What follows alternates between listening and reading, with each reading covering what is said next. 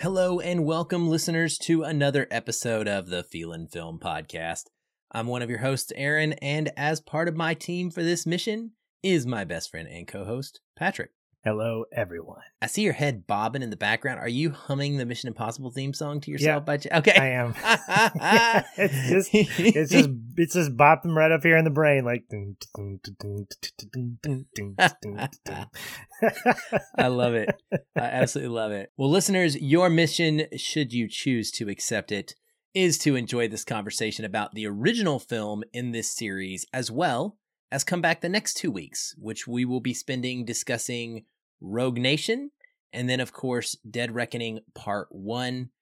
Also, if you're listening to this before the 4th of July, just a little reminder that the spoiler free FF Plus episode review of Dead Reckoning Part 1 will be up on the morning of July the 5th, as well as a series ranking between myself and a fellow Seattle film critic who joined me for that review. So tune in for that one as well. And then, of course, come back a couple weeks later for me and Patrick to dive deep into spoiler territory, which that one, I will tell you, definitely needs. All right. Speaking of spoilers, this is your spoiler warning for this film, which was made in 1996. So go watch it. If you haven't watched it, what's wrong with you? Maybe maybe because you weren't alive. That's what I'm thinking, Patrick. I'm thinking the people. Actually, I'll segue into this before we start. There are people out there, Patrick, who have not watched the first group of Mission Impossible films. Like their knowledge of the series begins in what I would call the modern era with Brad Bird's Ghost Nation, Ghost Nation, Go- Ghost Protocol, uh, and then Rogue Nation, and then Fallout. Like they really only know that later subset of film. It's kind of like people who never watched Fast and the Furious 1 through 4, right? Whose understanding of that series begins at Fast 5. It's just kind of uh fascinating to me. yeah, in preparation for this particular movie. So, this is a big weekend for me that I'm trying to dedicate to specific movies. Every summer, I put together in my head, I'm eventually going to put it hopefully on our website or on my blog or something, the essential movies that you watch throughout the summer, like summer movies, movies that make you think of summer, movies that take place during summer. And the the the bulk of ep- not bulk, but the the big ep- the big movies that I watch over Fourth of July weekend are The Way Way Back and Jaws. So those are happening tomorrow and Tuesday. I'm gonna try to see if I can get my dad to watch Jaws with me. I think I think he and I've watched it together, which would be great. But along with that, of course, Mission Impossible for the podcast.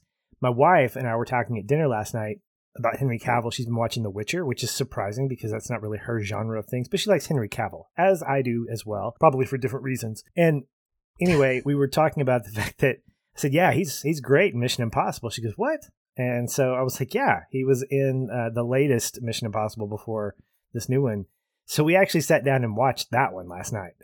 so so I'm watching all these all these movies like in weird order. Like I'm to be doing I did, I did uh, Fallout last night, I did Mission Impossible today, and now I'm to do Rogue Nation sometime this week before going into the uh, the latest one uh, in a couple of weeks. So it's but to your point, she I don't believe has seen many of those. She remembers seeing Fallout after watching several several minutes of this, but it tells me that she has not seen. She's probably seen the original, but she hasn't seen like Rogue Nation, Ghost Protocol. I mean, she doesn't recall the history that those movies have sort of created with Ethan and his team of people and recurring characters and whatnot. And so to me, it was weird because watching Fallout, I was like, okay, I've got to get acclimated. What what happened before and what's happening in this one?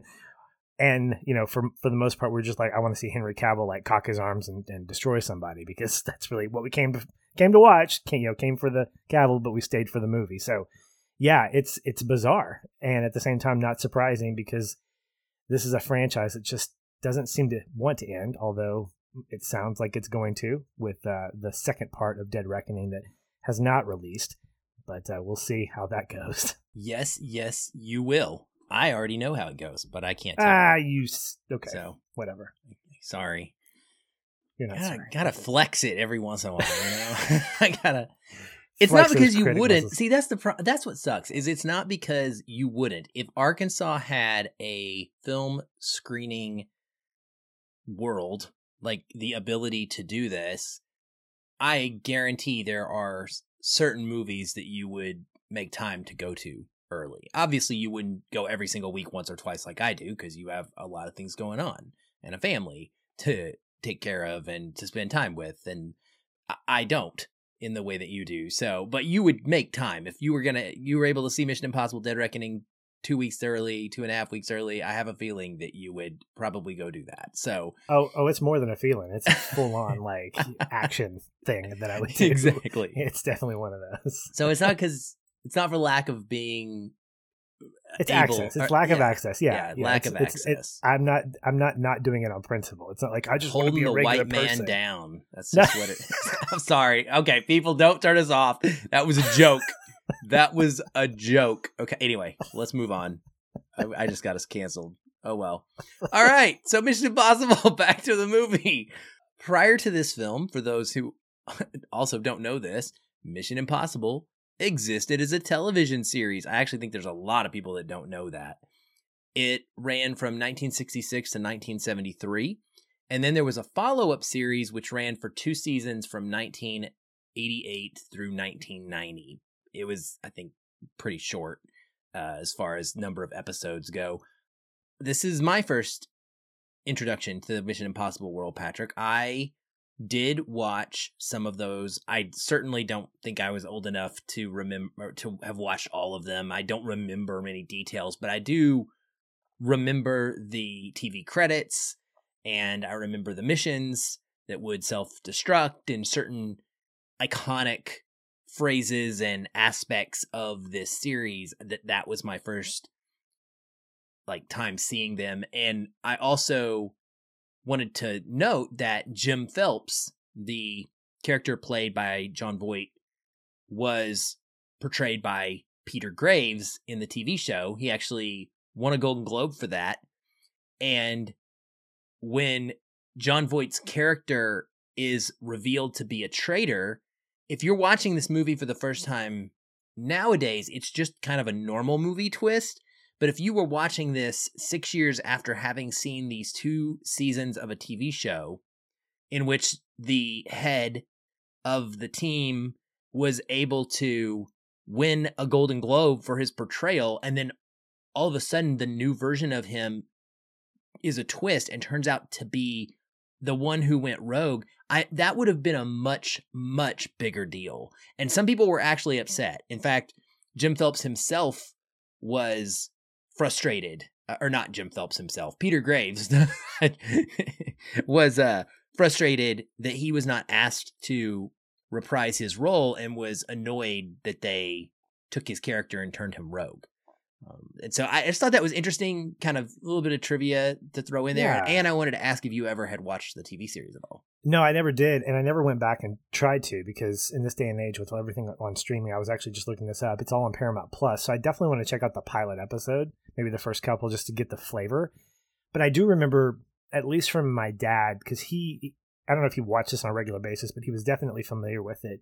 He did tell me that there were beats and different kinds of portions of the movie that were iconic. Like the each episode would start with a montage of what was going to happen in the episode. So it's like the worst spoiler, like the non-spoilery credits ever, or no spoilery credits ever. It's like here's what's going to happen. But I thought that was pretty fascinating to do it that way because it basically said, "Oh, I can't wait to see what happens with that moment right there." And I got the same thing with the movie.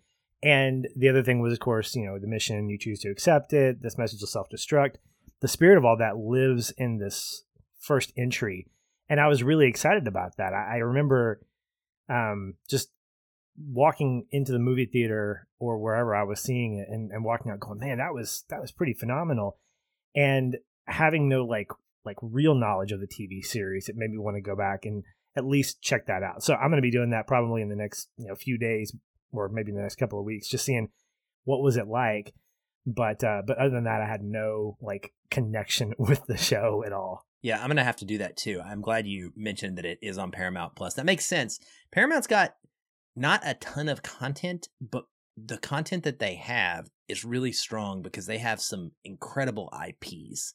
And yeah. all of the stuff related to their IPs are on that service. So it, they have Star Trek, right? I think that's another Star Trek, a lot one. of stuff. Yeah, stuff like for me, Nickelodeon type things and TV. So you got you get all this. uh, Wow. Again, it's really.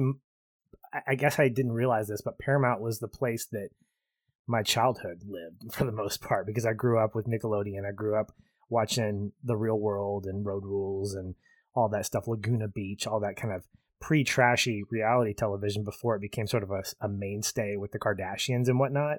But as you said, I mean, um, my wife and I we walked through 90210 Melrose Place on Paramount Plus. It's just it's it's weird because a lot of your you're exactly right. It is a licensing hog, be, either because it owns a bunch of stuff or because it's um, you know part of CBS. Like CBS owned a ton of properties, and so when it became uh, Paramount Plus, I think it inherited a lot more. It's it's kind of like what Max is now between um, HBO and uh, Discovery, like all the reality shows that you were thinking about that were just basically like on TLC.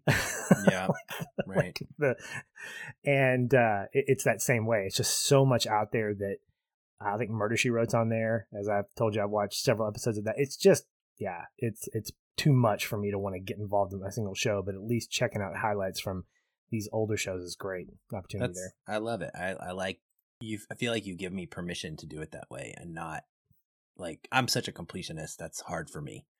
So I, I appreciate you saying that. All right. So Mission Impossible 1, the most different Mission Impossible from any of the others in the series, I would say. Maybe not plot wise, but stylistically speaking. This film was like all of the first four, directed by someone different each time. Uh, this was directed by Brian De Palma, and it is very much a Brian De Palma movie. It feels like Brian De Palma, if in pretty much all, almost all ways, I would say. I dig it, and I think that this is probably the reason why people end up putting Mission Impossible 1 wherever they put it in their personal rankings because of the style, not necessarily because of the specific story or the specific team members. There's a lot of things like when we did our ranking on the FF uh, Plus episode to kind of consider and how to separate them out, especially when you're talking about a series that is like really strong quality across the board from start to finish. It's, it's very rare. And I just, I'm so glad and hope that it does not ever I hope it ends before it falls apart. Like that's what we always want to happen. And so far, I think we're okay. But this one definitely is different than everything else. For me, I appreciate it because I I like the very noir kind of uh, it's it's grimy. It is sort of grounded in a way that most of these you know progressively start to jump the shark a little bit uh, there's moments in this of course that are somewhat fantastical. But i think because we're starting off we kind of do things a little bit more on ground level and i like that a lot. And i just thought that the you know initial use of masks being in here the introduction of it before it becomes an overused trope and something that you're expecting is such a surprise and such a, a, wonderful wonderful mechanic that they were able to hang their hat on and I, I just think that everything about this one has a flavor to it that i appreciate because i think of spy stuff in the 90s era as being like this as being kind of hidden and clandestine and not driving around in fancy cars uh, in you know not James Bond. This felt different than James Bond, I think, and and in the future we sort of start to get closer to that in some ways. that's how I would describe it. So so how do you feel about like the Brian De Palma style here? Well, this franchise is interesting to me because it's kind of like Fast and Furious in that I think the original vision was let's see how this first entry does. And then, like the TV series, let's make it an anthology. Let's give a different director a chance to tell the story of Ethan Hunt and his adventures with uh, with the IMF team.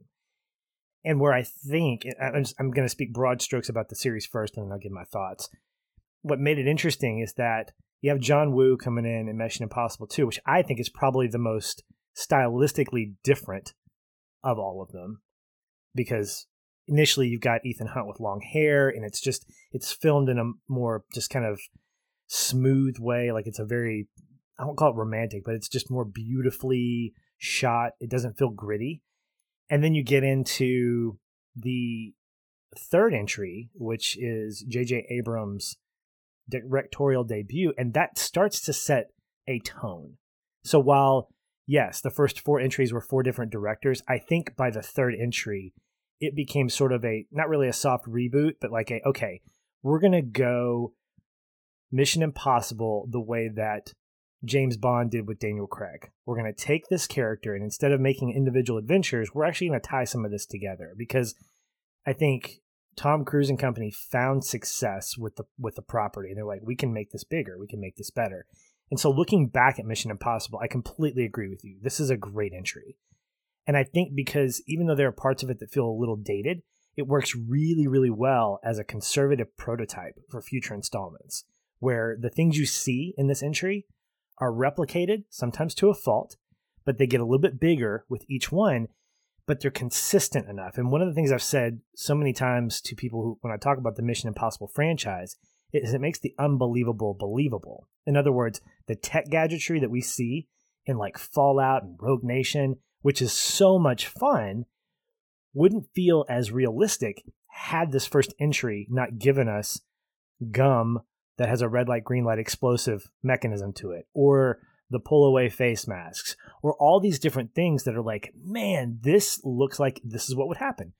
It's a lot like how you and I feel about the first couple of seasons of Fringe, where the writers were taking advantage of the fact that there are actual scientific phenomena in the world. Let's push those to the boundary so that we can get a believability factor in there. Then we can push. So by the time you get to Fallout, and I'm watching this with my wife, and I'm thinking about Mission Impossible in my head, the original. I'm like, man, what a distance this is because everything is so big. It's it's very seasoned. It doesn't feel like your Michael Bay just explosions, explosions, explosions, but it does feel like it's a more mature story, a more uh, grandiose type of thing. And I don't think that would have existed had we not gotten this sort of taste test of Mission Impossible in 1996. And that's why I continue to go back to it because the roots of what I love about the franchise really exist in this pilot, what I call a pilot, this first entry, because of all the things that it sets up. And so I'm looking for those things. I'm looking for the gadgetry. I'm looking for the the rhythm of your mission if you choose to accept. Okay, how are they going to make this thing uh, self destruct at this point? And it's so cool how all these things that have become familiar still feel fresh, even down to the opening credits. I know that you're going to get a cold open, you're going to get the the act the title sequence, and I'm going to see all this cool stuff that I'll never be able to piece together until after I've seen the movie. Like, when does this take place? And again, I think it all comes back to having a really successful first entry, and that's why I think Mission Impossible One works as well as it does. Yeah, I would agree wholeheartedly. And I, I mean, there are if you would if you stand back a year, like what are the most iconic things from the whole series? You just rattled off a couple, and you're gonna do that probably even more time. You've got the infiltration of the CIA to steal the NOC list. I mean, that is an image that everyone knows, even if they haven't seen the movie, and that is power. Like that is cinematic power when it's like Indiana Jones and the rolling boulder. You don't have to have seen Raiders of the Lost Ark. It is in the zeitgeist. You know what that is. You know what that means. And the same thing with Tom, you know, spread eagle hanging there by the computer. I mean, it's such an awesome scene, too. I think that the cast in this one is very strong.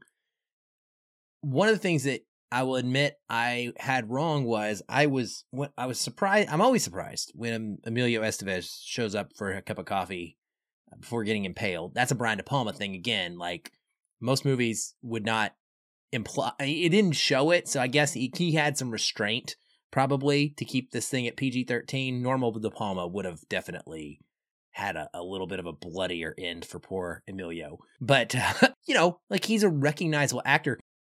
I, thought it might have been a bigger cameo death than maybe it was, though. I went back and I was looking at his filmography this morning, Patrick, and our boy Emilio Estevez didn't quite have the career that my brain, as a super fan of Young Guns 1 and Young Guns 2, told me he had. you know, after that franchise, which to me is like a five star du- duo of movies, and I, I'm probably not like in the majority. And then he had his Mighty Ducks run. But I'm looking at where Mission Impossible fell, and really, I mean, Freejack in 92, four years before that, and Men at Work and Young Guns 2 in 1990.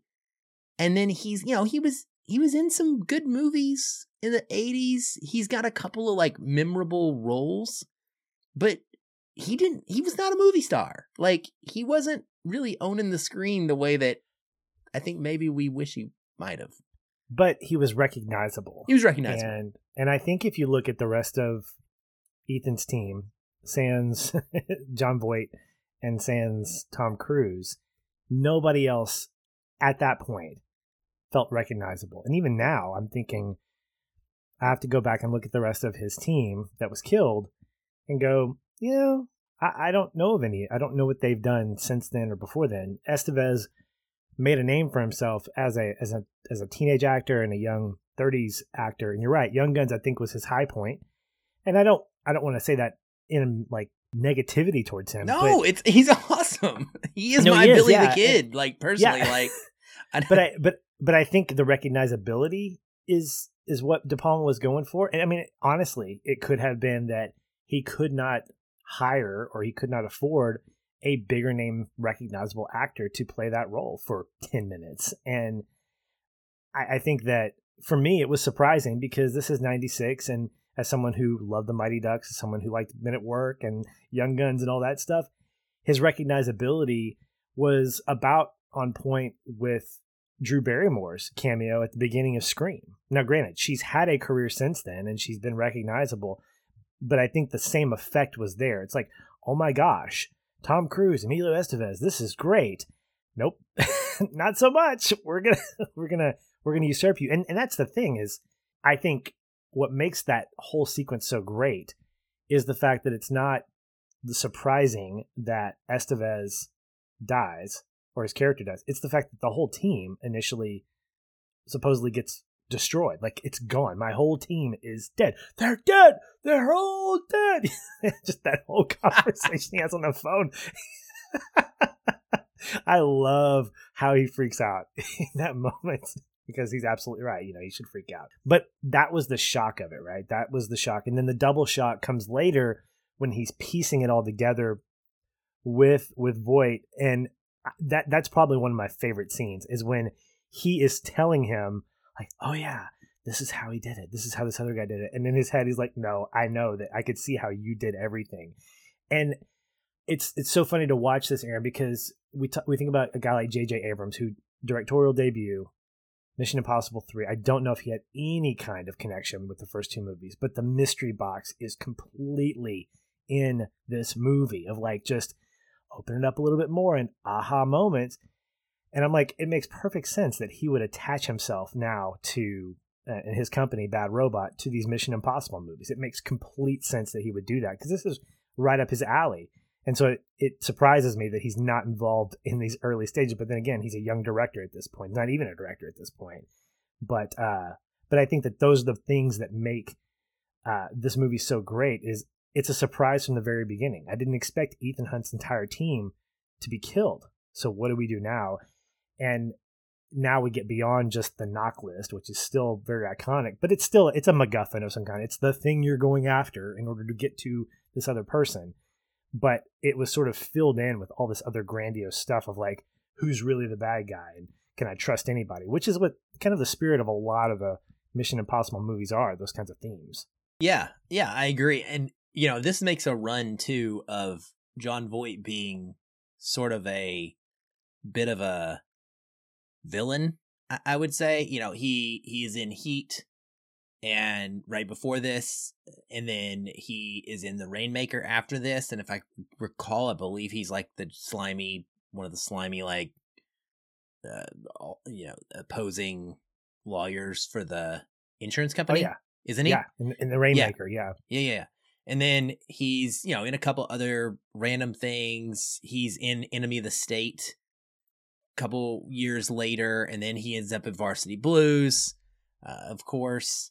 And so, you know, he goes on a little bit of a run of being a bad guy. He's he's really good. I just I look at his filmography and I, and it reminds me how much of a run he had. Really, I mean, he had Deliverance, but in the '90s and early 2000s, I think was a real strong time for him. But anyway, like the whole cast, I think is really good. But it's interesting how the only one that sticks is Luther, Ving Rhames, and I'm so so so glad he did because I really have a hard time imagining the series going forward without him, and I enjoy the recruitment process of him. And that right off the bat in this movie it establishes his character as a character. Like he is a person of morals and of values and he is not going to be the one that stabs you in the back and of course the other two people on his team in this one are one is a the, the lying wife of a not really dead man and who's a, a, rogue agent, and the other one is someone that they hired and knows exactly what he's doing, Jean Reno. But I like that everybody plays their roles really well in here, and I think when you're watching it the first time, and this is probably less about the cast, maybe it's a mix of the cast and of De Palma, but for me, if I don't watch this movie for six years or seven years, I'm not thinking about the twists and turns. I buy the characters in the way I'm always suspicious of the wife of Claire, and I think you're supposed to be, but like Jean Reno, because he could have sort of ruined things for Ethan at pretty much any turn, you you get the sense that he's on board, right? Um, it's just a it's a really well balanced kind of. It gives you a little bit of question, but you're you're not fully thinking he's being, yeah, um, what I can't think of my words. Manipulated. Or, yeah, manipulated. Or Yeah. did anybody else stick out to you? No, I mean I, I'm I'm with you. I, I really really like Jean Reno's character. He's and I think it's the French accent that really just makes it great. Is when he goes, "We're going to get, we're going to just break into the CIA." You know, it's like it's, it's like this this gruff French guy who I feel like is always drunk. You know, because of his his vocal mannerisms. But he's he and and Luther are opposites in a lot of ways for the reasons you mentioned. But I think also because you have one who's very calculated and one who is very much like the hammer. And so I think in watching Fallout, this is it's a great comparison. They compare Ethan with Henry Cavill's character. Ethan's the surgical tool, and then Cavill's the hammer. This is the same thing. You've got Luther, who is this calculated tech guy. Which, by the way, I was reading uh, one of the one of the comments was that he was cast because he doesn't look like a computer nerd. He doesn't look like that, and the fact that you have Krieger who doesn't look like what he is, but the fact that he he doesn't seem like the hammer. He he seems like the guy who'd be precision. And so there's this like kind of visually opposite looks from these two characters. And I like that they sort of play off each other that way. And I think that it's a great casting choice because just like the movie and just like you mentioned, it questions our expectations. It questions our reality of who's the good guy and who's not. And I love that Luther, his character, continues through the series because he is such an integral part of Ethan's team, and it's that team oriented. I'll talk about more of this on on our um, on our episode in a couple of weeks, but just the fact that Ethan's team becomes an integral part of his world. It's not just Ethan Hunt and IMF. It's about Ethan and all of his people, which I think is hilarious because his team, his original team, is blown up and destroyed in the first 15 minutes of the movie.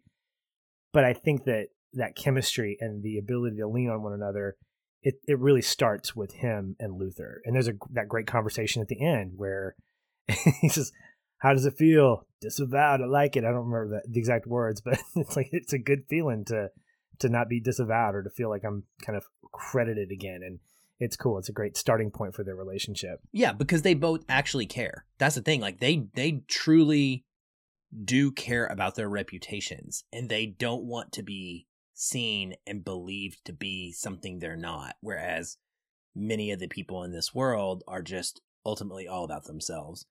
The other carryover characters in this are interesting. I can say this because he's in the credits, so I'm not spoiling anything at all because he is actually a big part of it. But like Kittridge, who is really, really good in this role, I think, because you never really know whose side he's on. He plays that perfectly. He disappears after Mission Impossible 1 and reappears in Dead Reckoning Part 1 as the IMF director. I we'll talk about it when it when it comes out, but like I have no idea how that happens and why where he's been for 27 years and just on a vacation and it all went to hell so he like had to come back I, I don't know but like it's hilarious to me that he comes back but i think he's so good in this role and specifically because of what is going on in his inner his relationship with ethan where he suspects ethan and all of the logical pieces i mean that's the point right Phelps has set him up. And Ethan's like, I'm the only one left alive. And Kittridge is like, Yeah, you are. I mean, it makes sense. Like you should question him, right? And the the normal, that's what I like about the plots in these movies generally, and this one in particular, is it makes sense. If you you as the IMF, he's they're not doing something wrong. They should try to bring him in Ethan is going rogue by all accounts, right? We understand that he's innocent and he's trying to prove his innocent, but that's just one of the best kind of stories to me is when you have the truth and you know it as a character and the audience can be on your side, but no one else has any reason to believe you whatsoever because yeah. all of the the superfluous data says you're lying and you're yeah. in a world of lies. And so I, I just I think that he's great. Um and then the other one, real quick, is is I don't know if you even knew this. I did not know it until recently. The arms dealer played by Vanessa Redgrave, Max Mitsopolis, uh, the one who is working with Job to buy the NOC list. Vanessa Mitsopolis, I should have, or Alanna Mitsopolis, I should have made the connection of the name, but she tends to go by White Widow in Fallout instead of her actual name. She is the daughter of Max Mitsopolis, the arms dealer, which is why she's an arms dealer in Fallout. Like why and, and I actually now that I have the connection, I think it's really awesome. And I I appreciate that they didn't oversell it to be like here's the cool thing we did, but they just did it and let it sort of exist very casually. Uh, and I, I like that. So she's a carryover character as well. Okay. I didn't know that. Uh, so when I read the notes, I was like, "Oh, that's a that's an interesting thing." As and this is after I watched Fallout, I was like, "Oh, that's that's nice." Now I can feel a little bit more satisfied there. But I, I would co-sign with Kittridge. I think that what makes him so good is so he's coming off of at this point Clear and Present Danger, where he plays Robert Ritter, who is definitely not about the integrity of the organization that he works for in that movie. He goes up against uh, Harrison Ford's character in that. He calls him a Boy Scout, and but the same kind of demeanor exists where he just kind of it's this delivery of hard lines, and it's like he's channeling his inner Captain Kirk, except it's not as pronounced. And that whole dinner sequence just makes me smile because he. So I think I am a big fan of the Dutch angle. I've talked about it with Adam on an original series. It then is this is your movie. way, way too much. Uh, my son and I have been going through the MCU little by little. We watched Thor the other night, and man, Kenneth Branagh went nuts with this Dutch angle. I was like, dude, back off the Dutch angle. I read why he did it, and it was like because he wanted to make it more comic book like. I'm like, look, you're you're you're you're directing a comic book movie. That's enough comic book esqueness that you need. This was better, but there were still there there's still a lot of Dutch angles. I'm like, I get the tension. This is a less is more technique. You have got to just scale back the the Dutch angle dude. And Brian De Palma was a big fan, obviously. But where it was effective was that whole restaurant sequence that that culminated in the in the explosion of the uh, of the aquarium, and it's because of in part Kittridge's line delivery, where he's like, "For months we've been looking for a mole, and you're the last one there." And it's I can't. So you know, good. It's, it's so good. Great. And and you're absolutely right, Aaron. At that point, we're like we're on Ethan's side because we've been with him, but Kittridge has the same level of integrity that Hunt does. As we come to find out, he wants the integrity of IMF to stay intact. This is an organization that operates under the covers and in in the shadows, but has to maintain a level of integrity in order to make sure that the missions get complete. And I think that there's a great similarity between him and Ethan because they both want the truth to come out in the in this first entry. Obviously, Ethan wants to clear his name and subsequently get his parents off the hook from being dragged off in handcuffs, as he says. But I think you're right. There's such a there's a parallel there about they they both want that, but they're sort of in conflict throughout this whole thing. And you know, Jim Phelps is sort of the crux. You know, Ethan has to get that convincing uh, story over to Kittridge. The way the way it goes down is is fantastic. I also love the fact that Kittridge uh, he respects Ethan. So once they uh, once Max boots up the floppy disk, oh gosh, are you kidding me? Always fun. They're, oh, dude, they're, everything they're, when he's like on the net on the, uh, the uh, Usenet, the user net. trying to find Job 314 and he's like gosh. I was like what is no, go- this is no I had to is, sus- this is I had to Go ahead. suspend it and be like, okay, I'm I appreciate this when it was 1996, and I cannot judge it for not being an internet when the internet didn't exist yet in this Yeah. way. But like, it's just, yeah but it's hard to watch. it is hard to watch and it's the same thing with like a movie like hackers i will watch that thing over and over again knowing that none of that is realistic and uh, adam and i were talking about those types of movies and it's it's the it's the idea of what the internet should be or could be or what it is and the idea of what hackers could be like the net with sandra bullock is another great example it gets closer i mean there are chat rooms and but I thought it was so fascinating that wow, she could order a pizza online and it's at her house like 20 minutes. I'm like, yeah, that's what I do with my Subway sandwiches every Thursday or whatever. But the same thing with with Kittridge and being able to, you know, put Ethan in a position where he's gonna have to find a way to get the truth to Kittridge and how Kittridge just absolutely respects Ethan so after they escape from the the heated disc incident, he's talking to um, I forget what the guy's name, uh, his little second in command. He goes, "These guys are trained to be ghosts. He's you know he'll blend in. You know what are we gonna do? Put a guy at the airport? you know, it's just those kinds of lines that show me that he he knows who he's dealing with, and all he can do is is just follow. He can't get in front of this, and uh, and I and I like that. I like that we see him not feeling like he's any smarter than Ethan, but that he's at least I'm going to say as close as I can, and at the right moment, hopefully I can overtake him. And fortunately, he doesn't have to do that. That Kittridge gives him the glasses where he can see what's going on, or he gets the glasses and the watch to Kittridge, and Kittridge finds out what's going on. While you were talking, I was looking at Henry Czerny, that's Kittridge, his credits, and I just figured out where he was and why he probably wasn't the IMF director. He was filling in. He was uh, the director for the A Team uh, in the A Team Oh. Little, little, little cross pollination there. I like that. That's they great. were like, "We got to get this guy. Let's." Hi-. It's like a you know, it's like big big money corporations where they like hire CEOs away from each other. They're, they're was like, that "We a, need." was that a promotion? Yeah, I don't. I don't know. I guess maybe it's like a tangent. Lateral move. Yeah, lateral, lateral move. move. to the A team. Yeah. Speaking of the A Team, that is a much more action oriented series.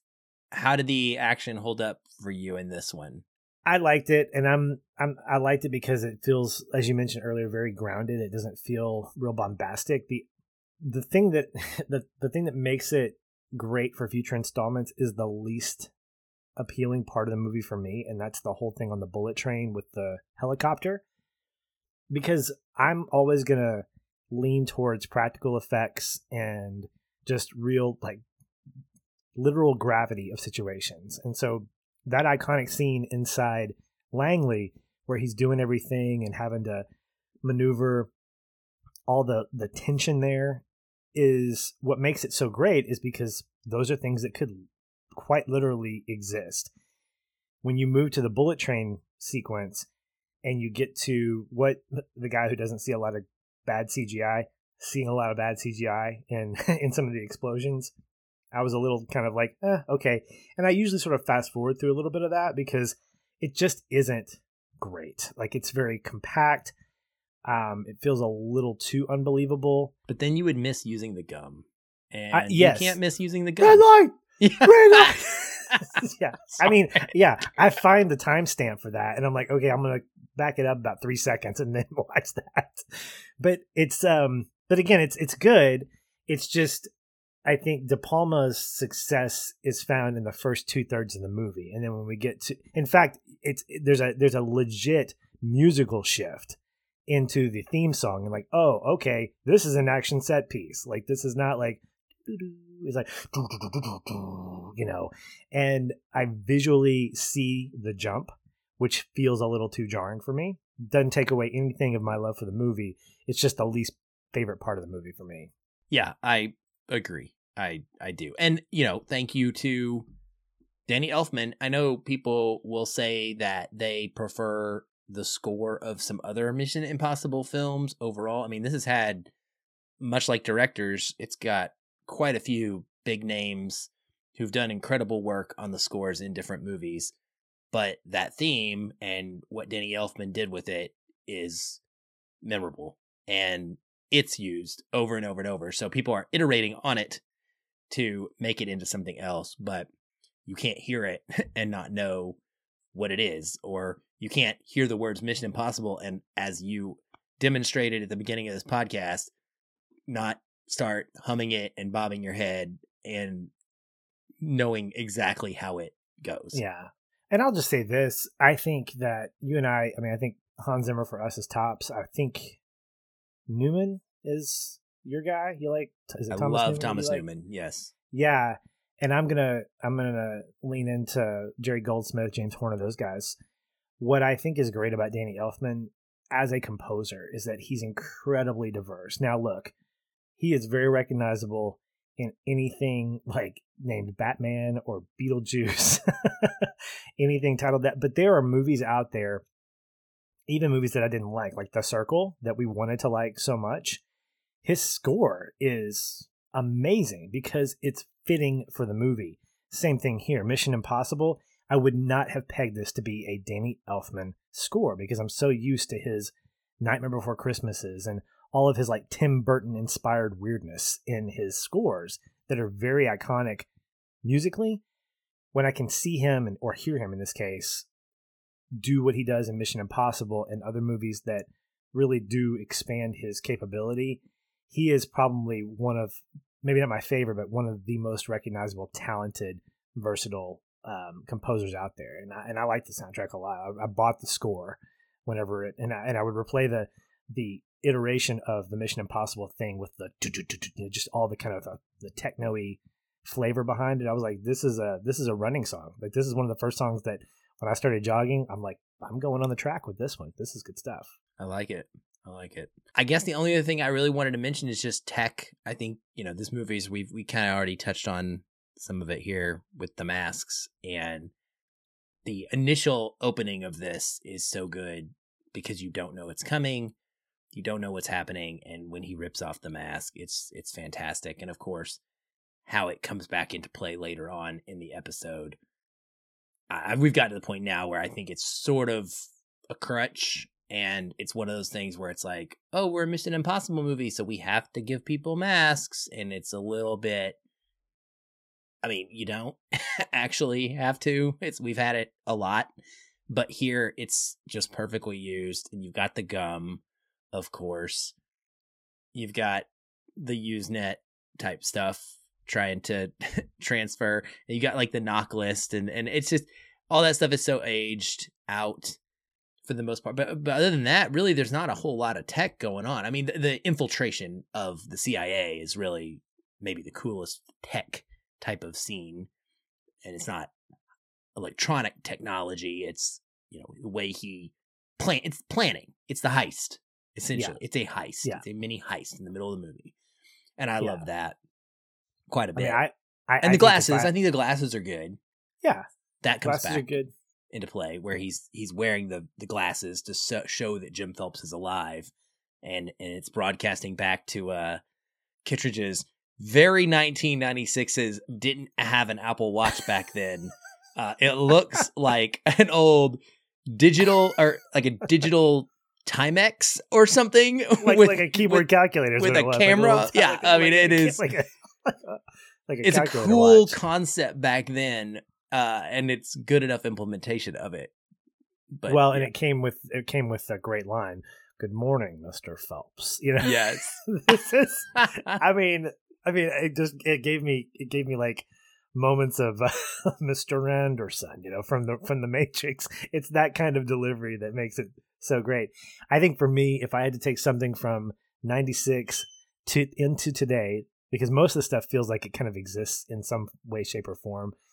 I would take the, uh, I guess the the the bathroom juice that what's her name put in Don Donloe's coffee to make him have the runs. Like that's something you could get out of a, an like a an event. Like I, I gotta go, or this guy can't make the uh, the presentation because he's uh he's got the runs. He's got to run because he's got the runs. So yeah, I, I think you're right. The um the tech on display inside the the whole heist business was really good. Just getting into the vault is fantastic. I love the way that it looks. I remember reading that De Palma wanted to reflect the 2001, the clean cleanliness of the of the Discovery inside that clean room because that's what it was.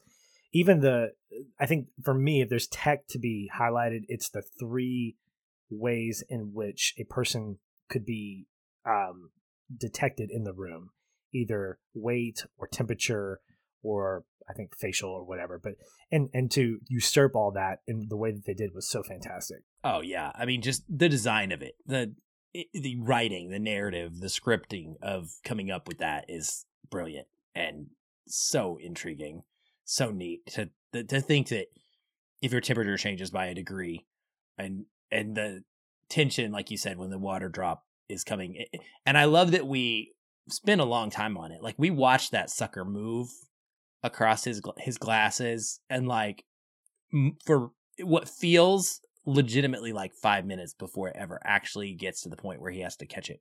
And it's just, you know, it's nerve wracking stuff. So, yeah, I like all that stuff as well. And I mean, it's good. I think it is a really, really great movie. I love it. It's one of my favorite ones to rewatch, partially because it is also so compact and self contained. Like, we talk about this in a lot, a lot, a lot of podcasts that we do where we like franchises and we like when they build off of each other and it's fun to see stuff connected but sometimes i'm not going to just pop in one in the middle of a franchise to rewatch it typically you know i want to do a whole series watch which is a much longer commitment that i've got to plan for and stuff but mission impossible 1 you can just watch that anytime and have a Yeah. good and it's less than two hours I was a one of patrick's that. favorite Yeah. Well, it has a beginning, middle, and end, and I Yeah. think that that's that tells me that especially with initial entries, the success of the franchise came because you gave your audience a complete story. You weren't trying to bank on something to happen afterwards. So, so good for them. Good for Brian and company.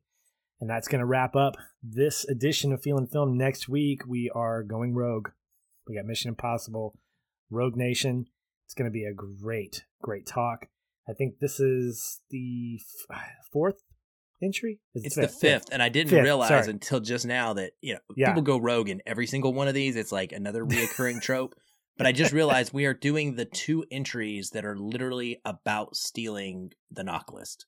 They, they're Oh. both the same plot because that's what Awesome. essentially that's what Rogue Nation is. Is they're stealing all the cover identities of the the agents all over the like it, might be just disavowed people I can't remember, Yeah. but it's the same concept uh, as Okay. this one. So an update. guess I have a type. Impossible. I have a type. well, Chris McQuarrie is at the helm for this one, and it's we're full on into the franchise at this point, so it's going to be a lot of fun to watch and a lot of fun to talk about. So, Aaron, let's get ready for Rogue Nation. We'll talk to you guys soon.